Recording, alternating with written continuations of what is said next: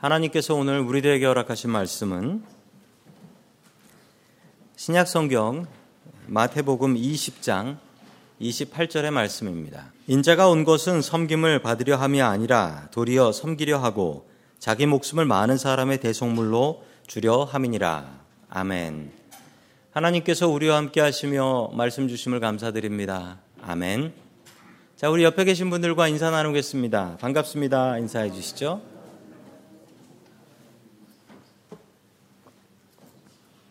네, 감사합니다.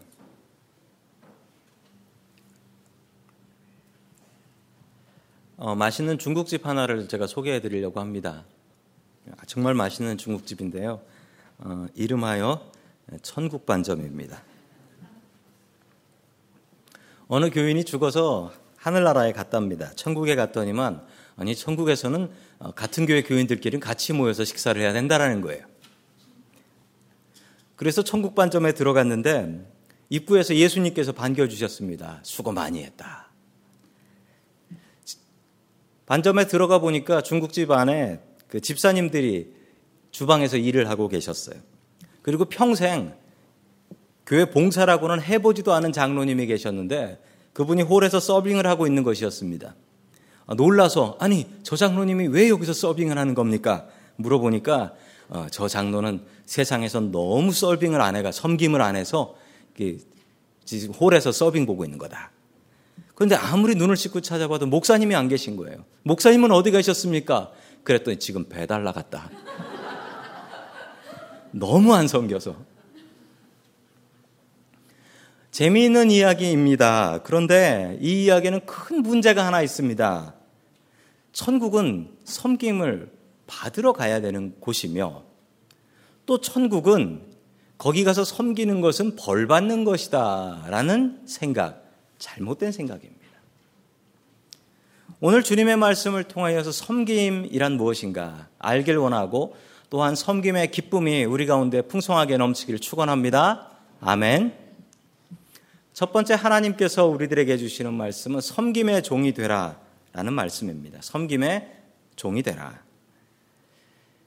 이 마태복음 중간 이후부터는 그 컨텍스트가 아주 중요하게 나오는데요.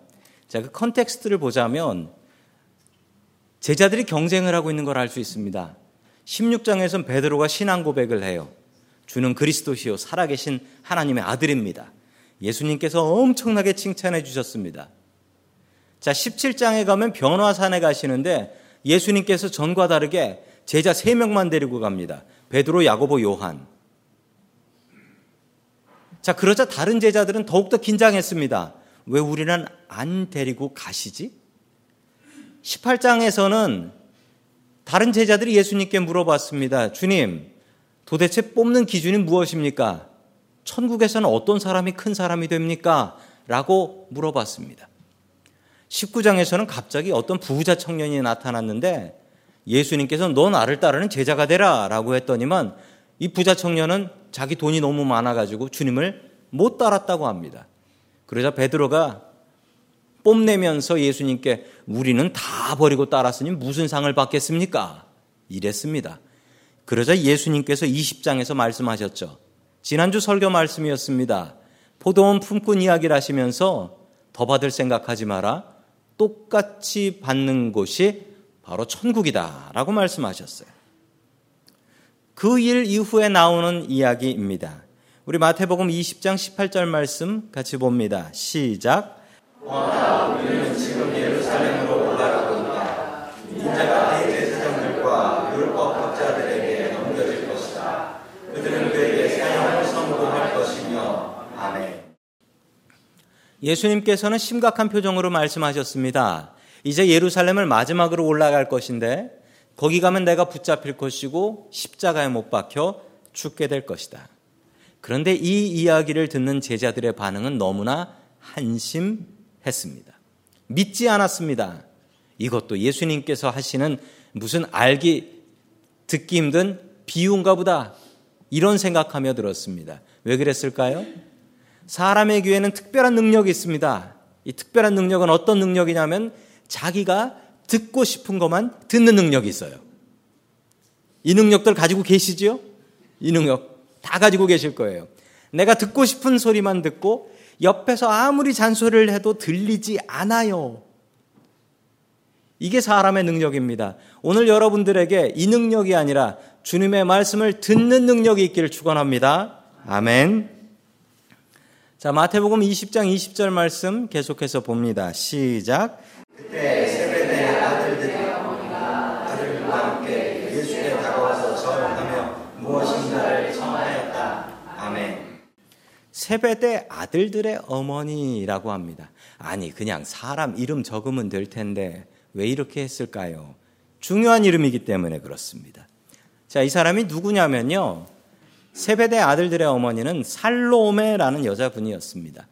살로메라는 이름의 뜻은 평화입니다. 그래서 유대인들은 인사를 할 때 이렇게 인사하죠. 샬롬이라고 인사합니다. 우리도 성경에 나온 대로 옆에 계신 분과 샬롬이라고 인사해 주시죠. 샬롬. 평화라는 뜻입니다. 저 여자분의 이름은 평화라는 아주 흔한 이름이에요. 성경에도 2번이나 저런 이름이 나옵니다. 요한과 야고보의 어머니입니다. 그리고 이분은 예수님의 어머니인 마리아와 자매였어요. 그럼 다시 한번 생각하면 예수님께서는 이분을 누구라고 불러야 되냐면 이모라고 불러야 됩니다. 이모. 예수님의 이모가 예수님께 나와서 자기 아들 둘 데리고 와가지고 부탁을 하고 있는 거예요. 청탁을 하는 겁니다. 자, 21절 말씀 같이 봅니다. 시작. 예수께서 그 여자에게 물으셨다. 무엇을 원하십니까? 여자가 대답하였다. 나의 이 두 아들을 선생님의 나라에서 하나는 선생님의 오른쪽에 하나는 선생님의 왼쪽에 앉게 해 주십시오. 아멘. 자기의 두 아들 야고보와 요한을 선생님의 오른쪽과 왼쪽에 앉혀달라라는 것은 넘버 1과 넘버 2 자리를 달라라는 것입니다. 이렇게 와서 부탁하는 이유가 있지요. 넘버 1 자리를 뺏겼습니다. 누구에게 뺏겼냐면 베드로에게 뺏겼습니다. 그래서 성경에는 늘 순서를 이야기하면 베드로, 야고보, 요한 요 순서로 기록을 하고 있습니다. 제자들 사이에는 지금 벌써 묘한 경쟁이 있고 누가 더 높은 자리에 올라가냐. 요번에 예수님께서 예루살렘 가시면 왕 되시는데 그 다음 높은 자리 누가 차지하냐라고 다툼이 있었습니다. 베드로가 늘 1번으로 나왔고 야고보, 요한, 세베대의 어머니는 자기 두 아들을 베드로를 제껴놓고 야고보, 요한으로 세워달라 이 부탁을 하는 것입니다. 이 부탁을 듣고 다른 제자들은 펄쩍 뛰며 화를 냈습니다. 지금 뭐 하는 거냐? 지금 제자들 사이에는 누가 더 높은 자리에 올라가냐 경쟁하고 싸움이나 있었던 것입니다. 한국에 좀 충격적인 뉴스가 있었죠. 화성 연쇄살인범이라고 하는 1986년에 있었던 사건입니다. 10명이나 되는 여자분들이 살인을 당하셨어요. 그리고 범인은 잡지 못했죠.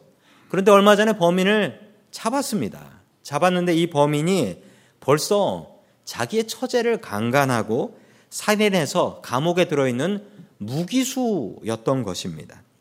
이 기사도 놀라웠지만 더 놀라운 것은 어느 기자가 이 범인의 어머니를 만났어요. 어머니를 만나서 어떻게 생각하십니까? 라고 물어봤더니 어머니께서 이렇게 말씀하셨어요. 뭐라고 말씀하셨냐면 우리 아들은 착한 아들이라 그런 일을 했을 리가 없어요. 라는 것이었습니다. 아니, 착한 아들이 처제 죽이고 감옥에 무기수로 들어가 있습니까? 우리들 마음속에 살로메가 들어있는 것 같습니다. 우리는 자식들 잘 되길 원합니다. 그리고 자식들을 위해서라면 어떤 일이라도 희생하려고 합니다. 우리들이 그러고 있고 또한 우리들의 아버지, 우리들의 어머니가 그렇게 살지 않으셨습니까? 그렇게 사시면서 우리를 키워주시지 않았습니까? 그런데 문제가 있습니다. 수단과 방법을 가리지 않고 자녀들을 위해서 일하는 것은 옳지 않습니다. 자녀들에게 가르쳐야 되는 것은 하나님을 가르쳐야 되는 거예요. 그리고 잘못하면 잘못한 것을 지적하고 잘못한 것을 바꿔주는 사람이 돼야지 우리 아들, 우리 딸 감싸주다가 이 우리 아들 우리 딸 지옥 가면 어떡합니까? 바른 길로 인도해야 되겠지요. 참된 섬김의 길을 걸어야겠습니다. 부모는 자녀들에게 하나님이 무엇인가를 보여주는 사람이어야 됩니다. 하나님의 사랑을 보여주는 사람이어야 돼요. 하나님의 사랑으로 섬길 수 있는 사람 되어야 됩니다. 주님께서 보여주신 본처럼 하나님과 사람을 온전히 섬기는 종 될 수 있기를 축원합니다. 아멘. 자, 두 번째 하나님께서 우리들에게 주시는 말씀은 기쁨으로 섬기라라는 말씀입니다. 높은 사람은 섬기지 않습니다. 얼마 전에 한국에서 어떤 호텔 앞에서 기다리고 있는데 호텔에서 어떤 호텔 앞에 이제 차들이 서는데 보통 한국에는 호텔 앞에 좋은 차들만 세울 수 있어요. 작은 차 들고 가면 어이 차 빼 이러고 쫓아버려요. 좋은 차가 섰어요. 까맣고 좋은 차가 섰는데 보니까 뭐 높은 사람인가 봐요. 뒤에 딱 그냥 앉아 계세요. 그리고 운전하는 운전기사가 딱 차를 몰고 왔습니다. 차가 섰어요. 그런데 더 놀라운 것은 그 뒤에 탄 사람이 차가 섰는데도 내리지 않는 것이었어요. 왜 안 내리나 보니까 앞에 있는 기사가 가가지고 문 열어주니까 그때 내리더라고요. 아, 무척 높은 사람인가 보다라고 생각했습니다. 높은 사람은 돈 많은 사람은 이렇지요. 세상에서 높고 돈 많으면은 부리는 사람들이 많아집니다. 섬김을 많이 받게 돼요. 그런 사람은 높은 사람입니다. 반대로 낮은 사람은 어떻습니까? 자기 스스로 운전해 가서 자기 스스로 문 열고 내려야 됩니다. 그런데 예수님께서는 완전히 다른 이야기를 하셨습니다. 마태복음 20장 25절 말씀 같이 보겠습니다. 시작.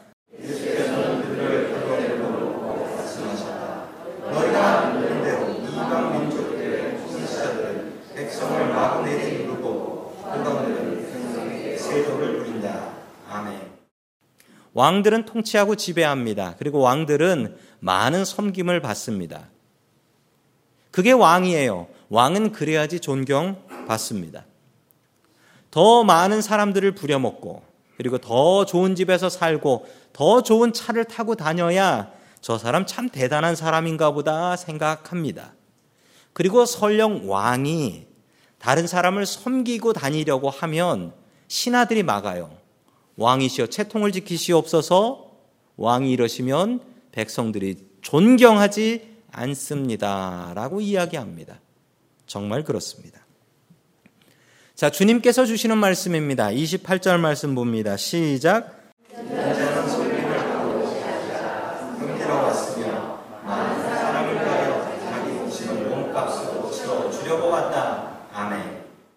예수님은 반대의 왕이었는데 섬김의 왕이었습니다. 왕이 어떻게 섬겨요? 왕은 섬겨도 섬기는 척하지 진짜 섬기지는 않습니다. 그러나 예수님은 다르셨습니다. 예수님께서는 대야에 물을 받아와서 제자들의 발을 하나하나 씻겨주셨습니다. 당시 발 닦는 종은 종 중에서 가장 낮은 종이었어요. 예수님께서는 스스로 낮추어 발 닦는 종이 되셨지요. 그런데 반대의 일을 했던 사람이 있습니다. 자기가 물을 받아온 것도 아니고 자기 부하들에게 물을 받아오라고 해서 거기에 손을 씻으며 나는 이 사람과 아무 상관없다라고 했던 빌라도가 있습니다. 그는 자기의 책임을 다른 사람에게 다 돌려버렸습니다. 누가 더 훌륭한 지도자인가요? 우리는 누구를 기억하고 있나요? 섬기셨던 예수님을 우리는 기억하고 있지 않습니까? 우리는 섬겨야 합니다. 우리가 예수님을 믿기 때문에, 우리가 크리스찬이기 때문에 섬겨야 합니다. 아무 이유 없이, 아무 대가 없이. 지난주 27일 날 영국에는 아직도 왕이 있지요? 그리고 왕자도 있고 왕비도 있습니다. 영국의 해리라는 왕자가 아프리카에 있는 앙골라라는 곳에 갔습니다. 저런 모습으로 갔어요. 어딜 갔냐면 저게 지뢰밭이에요. 마인필드입니다. 마인필드에 가서 지뢰 퇴치 작업을 하면서 전 세계에 지뢰가 얼마나 많은지를 보여주었습니다. 대단한 사람이에요. 그런데 그 옆에 사진을 보면 1997년에 자기 어머니 다이애나예요. 다이애나가 똑같은 곳을 똑같은 옷을 입고 방문을 했었습니다. 참 대단하지요. 요즘 세상에 영국의 왕이 있다니까요. 그런데 영국의 왕자를 절대 무시하지 않고 존경합니다. 그 존경하는 이유가 저거예요. 저 해리 왕자는 군인으로도 복무하기도 했습니다. 그래서 장교로 아프가니스탄 전쟁에도 참여를 했어요. 전쟁에 참여했는데 재미있는 일화가 있습니다. 저 해리 왕자가 아프가니스탄 전쟁에서 총 들고 전쟁한다라는 얘기를 듣고서 아프가니스탄 탈레반들이 난리가 났어요. 저 해리 왕자를 잡아라. 그래서 이 해리 왕자가 있었던 부대만 집중적으로 공격을 당했습니다. 그래서 어쩔 수 없이 해리 왕자는 다시 영국으로 돌아올 수밖에 없었다라고 합니다. 이래서 존경받는 것입니다. 높은 사람이라고 다 빠지고 높은 사람이라고 군대 안 가고 이런 것이 아니라 높기 때문에 더 힘겹고 어렵고 위험한 곳에 가서 섬긴다. 어찌 존경하지 않을 수가 있겠습니까? 이런 리더십을 설번트 리더십이라고 합니다. 설번트 리더십. 1970년대에 나오기 시작한 이론인데 저는 이게 1970년이 아니라 2000년 전에 시작된 것을 알고 있습니다. 바로 이론이 아니라 자신의 몸과 삶으로 섬김을 보여주신 예수님께서 시작하신 것입니다. 예수님께서는 왜 섬김의 본을 보이셨을까요? 왜 섬기셨을까요? 우리에게 본 보여서 너희들도 이렇게 섬겨라 라고 보여주신 것일까요? 그렇지 않습니다. 예수님의 마음은 이 섬김의 기쁨이 있기 때문에 섬기셨던 거예요. 멀리 대학을 갔던 저희 큰아들이 1학년을 마치고 집에 돌아왔습니다. 기대를 하고 왔습니다. 많은 분들이 저에게 이렇게 얘기해 주셨습니다. 대학을 가면 살쪄서 옵니다. 라고 이야기해 주셨습니다. 집에 돌아온 저희 아들은 오히려 더 살이 빠져가지고 왔습니다. 잘 안 먹어서 그런 거예요. 그래서 방학 동안 아내가 큰아들 먹인다고 이것저것 여러 가지 것들을 해 주었습니다. 덕분에 저도 얻어먹을 수 있어서 아들에게 감사했습니다. 큰아들이 왜 살이 빠지나 보니까 바로 알겠더라고요. 아침을 건너뛰더라고요. 아침을 안 먹고 점심도 안 먹고 그러니까 엄마가 1시쯤에 회사를 마치고만 1시 20분쯤 되는데 그때까지 굶고 있는 거예요. 그러고 있다가 엄마 오면 밥 주세요라고 합니다. 그러면 생각해 보십시오. 회사에서 일하고서 도착하자마자 아들이 밥 주세요 그러고 있으면 기분이 어떻겠어요? 몸은 힘든데. 밥을 막 열심히 준비해가지고 먹여줍니다. 왜냐하면 아침도 안 먹었으니까 애가 배가 고파가지고. 그럼 아들이 열심히 먹으면서 이래서 집이 좋다고 행복해합니다. 그런데 그 옆에 더 행복해하는 여자분 하나를 발견했습니다. 바로 그분은 제 아내예요. 먹는 애보다 해주는 엄마가 더 기뻐하더라고요. 왜 이런 거죠? 자식들 키우는 부모님들은 이 마음 아실 거예요.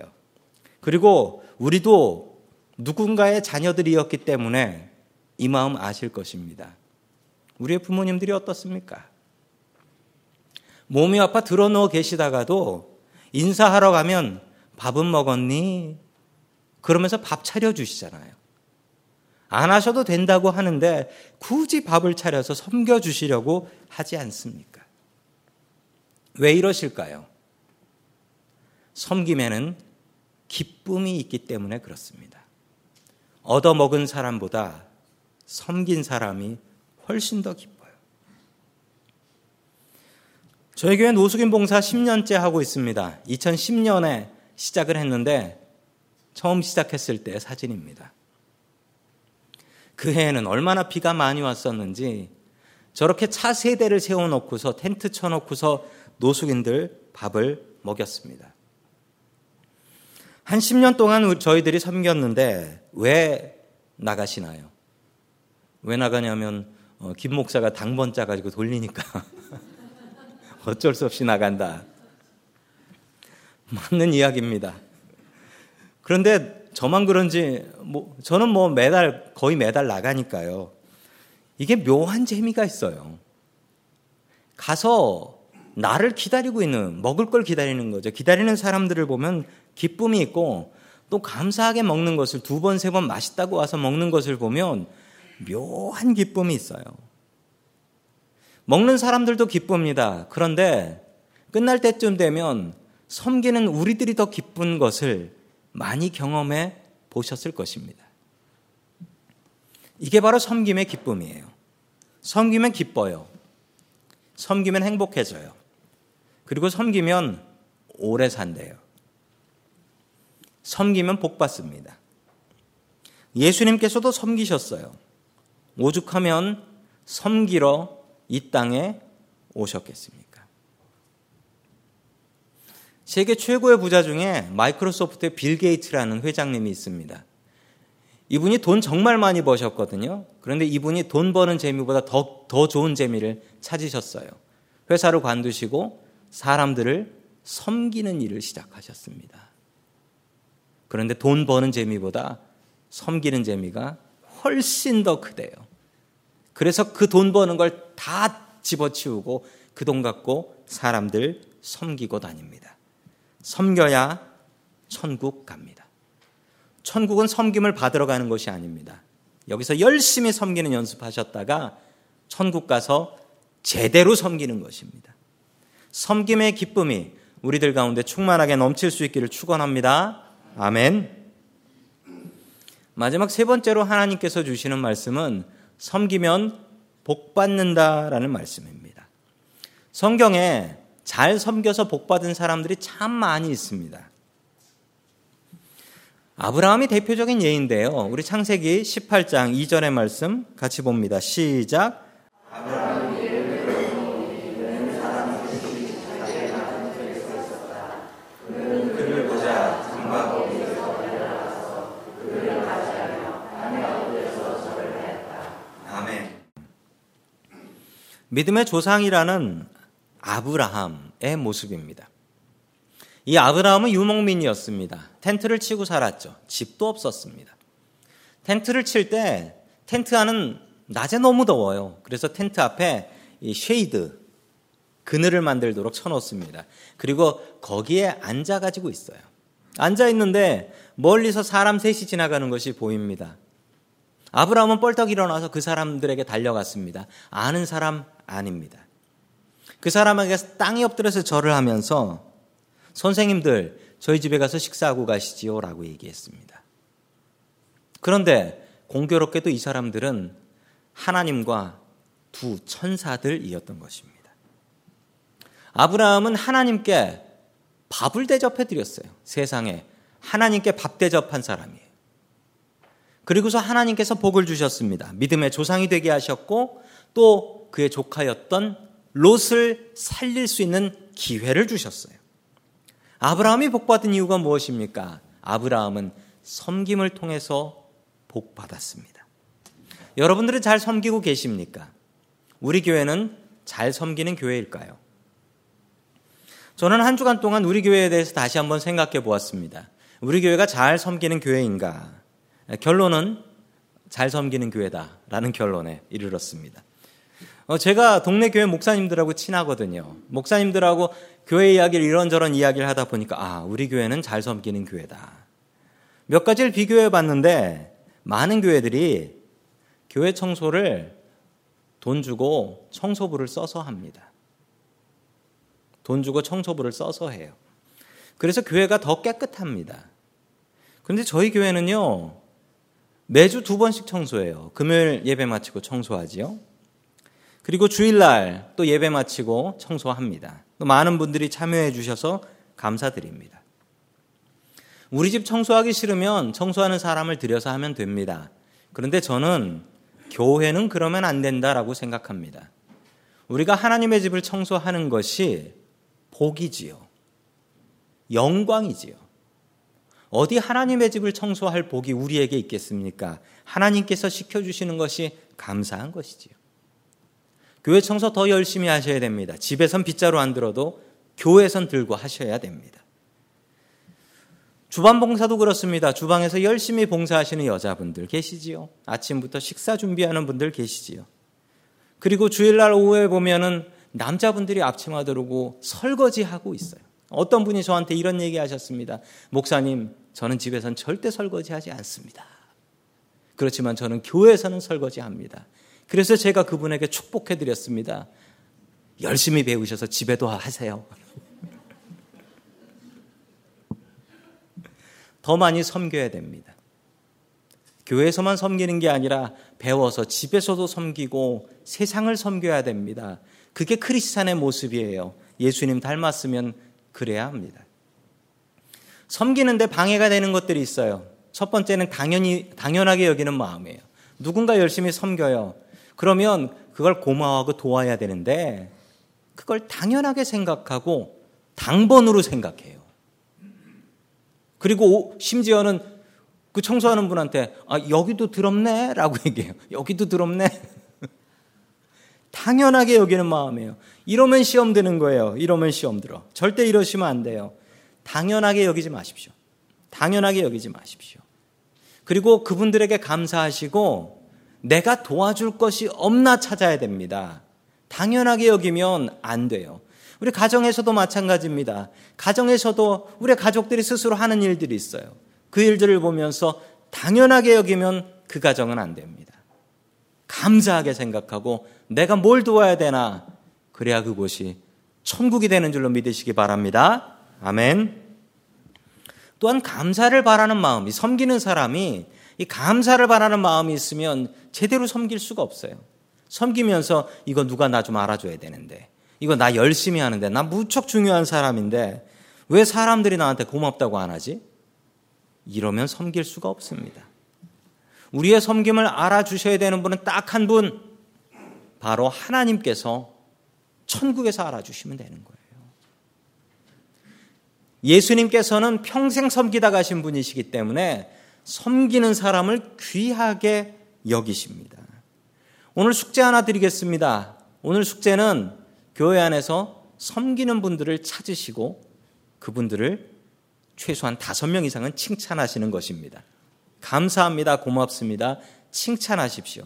오늘 예배 뒤에 이 감사합니다, 고맙습니다가 풍성하게 넘칠 수 있길 축원합니다. 아멘. 광주 대인시장이라는 시장이 있어요. 여기에 유명한 식당이 있습니다. 이 식당은 음식 맛으로 유명한 게 아니에요. 해 뜨는 식당이라는 식당인데 밥값으로 유명해요. 밥값이 얼마라고 되어 있습니까? 1,000원이에요. 그나마 이 1,000원도 그 박스에다가 알아서 넣는 거예요. 없으면 안 내도 돼요. 백반 한 그릇이 1,000원이면 이게 뭐 1불도 안 되는 것인데 팔면 팔수록 손해를 본답니다. 이 식당 처음 시작하신 분은 김선자 권사님이십니다. 부잣집 외동딸로 태어나셨어요. 시집 잘 갔는데 남편이 사업하다 망하고 게다가 남편이 일찍 죽었어요. 먹을 게 떨어졌어요. 집에 쌀이 떨어졌는데 부잣집 딸로 살다 보니까, 그리고 있는 집에 시집와서 살다 보니까 누구한테 쌀 없다는 말을 못 하겠는 거예요. 그래서 애들 6남매하고 같이 굶었습니다. 울면서 생각이 드는 게, 야, 세상에 나처럼 자존심 때문에 못 얻어먹는 사람도 있겠구나 생각했습니다. 이분이 그래서 식당을 시작했는데 해뜨는 식당이라는 식당을 2010년에 시작했습니다. 주위에서 많은 사람들이 도와줬답니다. 안 그러면 이게 망하는 가게거든요. 어떤 분은 식사 한 그릇 하고 나서 10,000원짜리 넣고 가는 분도 있고, 또 어떤 분은 그 주변에서 상인들이 먹을 게 있으면, 식재료가 있으면 공짜로 가져오기도 하고, 그래서 식당을 운영했는데 한 2년 열심히 일하다 보니까 몸이 아프더랍니다. 그래서 병원에 갔더니만 대장암 말기. 병원에서는 6개월밖에 안 남았다는 겁니다. 얼마나 고통이 심한지. 항암 치료를 받는데 너무너무 고통이 심해서 머리가 다 빠져버렸어요. 그런데 이 권사님이 어떤 결정을 하셨는지 아십니까? 내가 죽을 거면 섬기다 죽겠다고 생각하고 다시 가게에 나왔어요. 저분 머리가 다 빠져가지고 보자기라고 나타나신 거예요. 이러고 일을 하시는데 정말 기적같이 3년을 더 일을 하시다가 돌아가셨어요. 3년을 밥을 푸셨어요. 말기 암 환자가. 의사들도 설명을 못해요. 말기 암 환자가 고통이 얼마나 큰데 어떻게 저런 일을 하지? 그 비결은 이것이었습니다. 섬김의 기쁨. 섬김의 기쁨이 암의 고통보다 커서 넉넉히 이길 수 있더라라는 것입니다. 6개월 산다라는 사람이 3년을 저렇게 섬기면서 살다가 가셨습니다. 그리고 가게 문이 닫혔죠. 2015년 권사님이 돌아가시고 가게 문이 닫혔습니다. 그런데 어느 날 다시 가게 문이 열렸어요. 그리고 장사를 다시 시작했습니다. 사람들은 도대체 누가 또 이 귀한 일을 시작했나 보니 닮은 사람, 그 집의 넷째 딸, 막내딸이 이 일을 시작했습니다. 엄마에게 엄마 그렇게 험한 일 하지 말라고, 그 일 때문에 엄마 병 걸려서 죽는 거라고 했던 그 막내딸이 이 식당을 이어서 시작했습니다. 돈도 벌 수 없고 이분은 이 일을 하기 위해서 다른 직장을 잡았대요. 그 직장 가서 일하고서 돌아와가지고 이 일을 한다라는 것입니다. 장사를 하면 할수록 빚만 쌓이는데 기도하면서 이 일을 시작했고 정말 많은 분들이 도와줘서 지금도 이 식당을 운영할 수 있다고 합니다. 이렇게 식당을 운영하는 이유가 무엇이냐 물어보니 섬김의 기쁨 때문이랍니다. 섬기는 게 기뻐서 빚을 내서라도 이 일을 해야겠다는 거예요.